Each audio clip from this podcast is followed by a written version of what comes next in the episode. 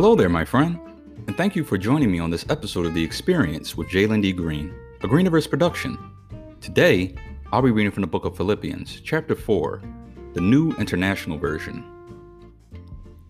Therefore, my brothers and sisters, you whom I love and long for, my joy and crown, stand firm in the Lord in this way, dear friends.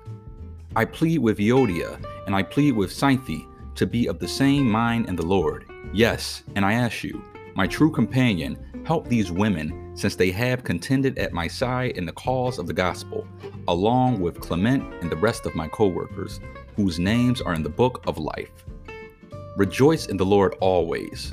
I will say it again rejoice. Let your gentleness be evident to all. The Lord is near.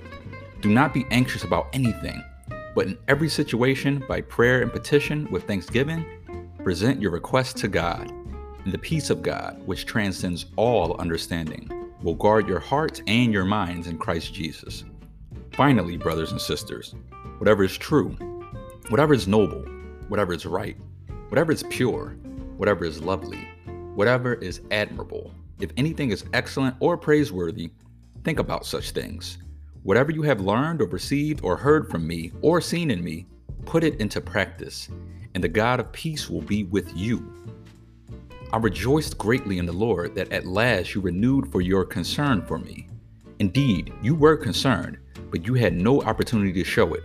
I am not saying this because I am in need, for I have learned to be content whatever the circumstances. I know what it is to be in need, and I know what it is to have plenty. I have learned the secret of being content in any and every situation, whether well fed or hungry, whether living in plenty or in want. I can do all this through Him who gives me strength. Yet, it was of good of you to share in my troubles. Moreover, as you Philippians know, in the early days of your acquaintance with the gospel, when I set out from Macedonia, not one church shared with me in the matter of giving and receiving, except you only.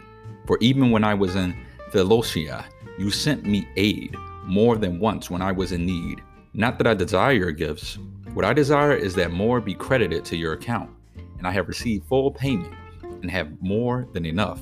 I am amply supplied now that I have received from Epaphroditus the gifts you sent.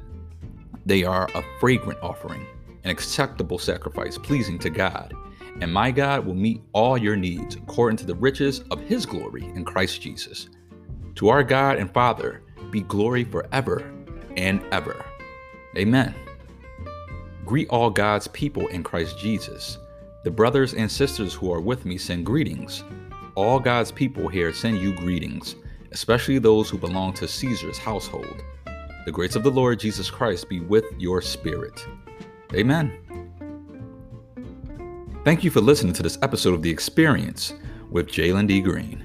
Feel free to follow me on YouTube at Greeniverse, Instagram at Jalen D. Green, and at Greeniverse, Twitter at JD Green underscore, and TikTok at Greeniverse.